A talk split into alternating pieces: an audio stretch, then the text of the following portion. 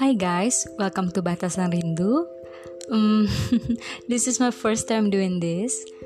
Dan untuk perkenalan aja, kalian bisa panggil aku Lucy.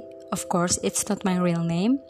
So, sebelum kita masuk ke episode pertama dari podcast ini, aku mau menginformasikan ke kalian kalau di dalam podcast ini aku akan banyak membahas tentang pengalaman-pengalaman selama di dunia role player.